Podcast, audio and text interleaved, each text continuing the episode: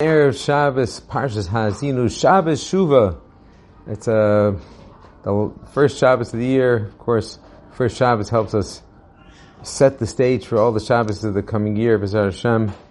Um, but it's interesting how Parshas Hazinu has this big schus of being the Parsha of the week. We know that the introduction to Parshas Hazinu is a famous, famous song, Ba'ata Kisu Lechem Es Ashir Hazos and now you should write for yourselves this song, the song of of the Parshas Hazinu is something that's supposed to be a testimony, a testament to for all generations. And there's so many deep, deep hints there to many deep, fascinating things. One of the things that really fascinates me the most is this idea that the number of psukim in the entire Tanakh is uh, an entire sorry, Chumash is five thousand uh, eight hundred and something, and uh, just interesting five thousand eight hundred forty-five something like that. So if you, some people want to say there's a correspondence to what happened with each year from the beginning till till now, and some very fascinating things. If you look at the psukim that correspond to the Holocaust and some of the psukim in the Tochacha, which are very very horrific. Um, I'm not sure exactly the depth of it, but it's a fascinating idea to contemplate. But th- something I think is Lamaisa, is the Shabbos Shuvah. Shabbos has within it the potential of everything that's going to happen in the week. So according to that, that all the Kedusha of, of Yom Kippur is already internal into this Shabbos. So Hashem, if we could all, whatever we could in, invest into this Shabbos, and to make the Shabbos the most beautiful and the most enjoyable, then B'ezras Hashem, uh, Yom Kippur would be even even greater and greater.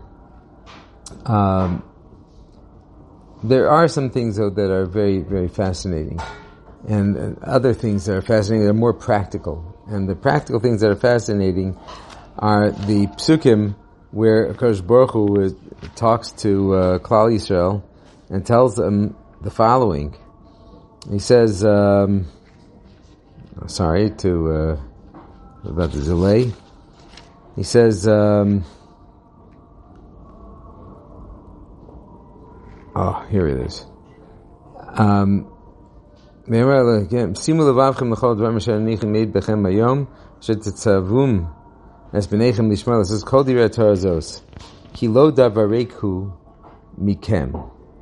Kihu.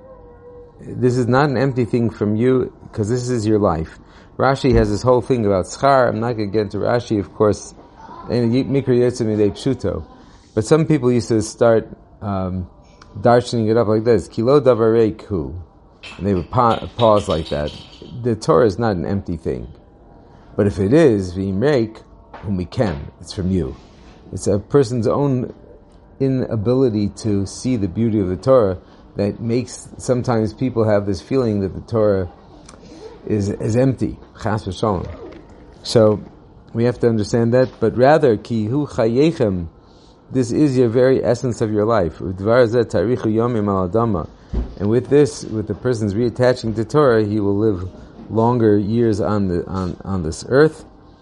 And uh, so this is this is just something that gives us the idea that we have to re fortify ourselves with our Torah learning. Rav Gamliel, though, was also suggesting that that a person has to do something coming into Yom Kippur, and you want to offer a Kadosh Baruch Hu something to prove your connection to Him. And sometimes people uh, sometimes uh, don't really understand that it's a mutual relationship. Sometimes people think that uh, that you have this idea that I'm just giving to I'm giving to whatever I want, but I want to take from Hashem. I'm asking from Hashem things so I could get.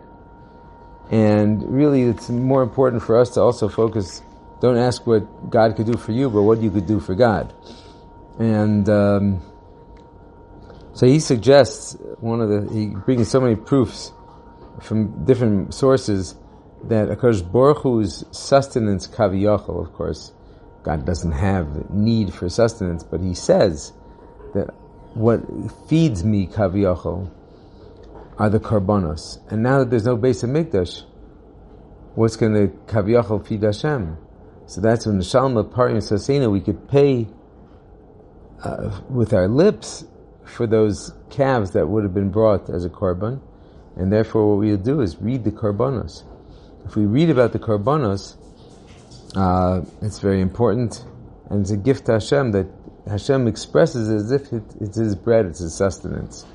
Korbani lachmi, my lechem. And Rav Gamliel says, if you look it up in Mishnah Berurah, in Siman Mem Vav, that even women have an obligation to say korbanos. Very fascinating, and most people don't know that. Korbanos are something that are very, very dear to Kosh Baruch Hu. And if you want to offer something to Hashem, yes, oh, it's such a, it's such a hassle. I have to come earlier, and then I have to, you know, take more time for my davening. Hello, wait a second. Let's get priorities straight. My da- my time. Hashem gives you your time. Your whole entire time is a gift from Hashem. So just to keep the balance, I got to say, like you know, if Hashem invests time in me, so how am I going to repay Him? What, how am I going to spend the time that He gives me? So if I give Him kaviyachol, that what He wants vis-a-vis the sustenance that He has, so then Bezer Hashem, we can um, have that that I don't want to say symbiotic relationship, that that relationship where we're recipro- reciprocity. We have reciprocity. We're giving and asking, and Hashem. That's the idea of tshuva: is get back to the basics. And Hashem should help us that we should all be zocha. That this Shabbos we should rearrange our heads to be totally in line with Kosh Baruch Hu. And Bez Hashem, uh, maybe Mashiach will come Motzei Shabbos and bring everybody to the Beis HaMikdash already Sunday night, Yom Kippur at the Kotel. Not at the Kotel, we'll be on the other side, we'll be on the Beis HaMikdash, Bez Hashem, Halavai. And we should all be healthy and well. And Hashem should open up our hearts that we should be able to make the adjustments we need to make in our lives. Zaygi Bench, amazing Shabbos. Kol Tuv.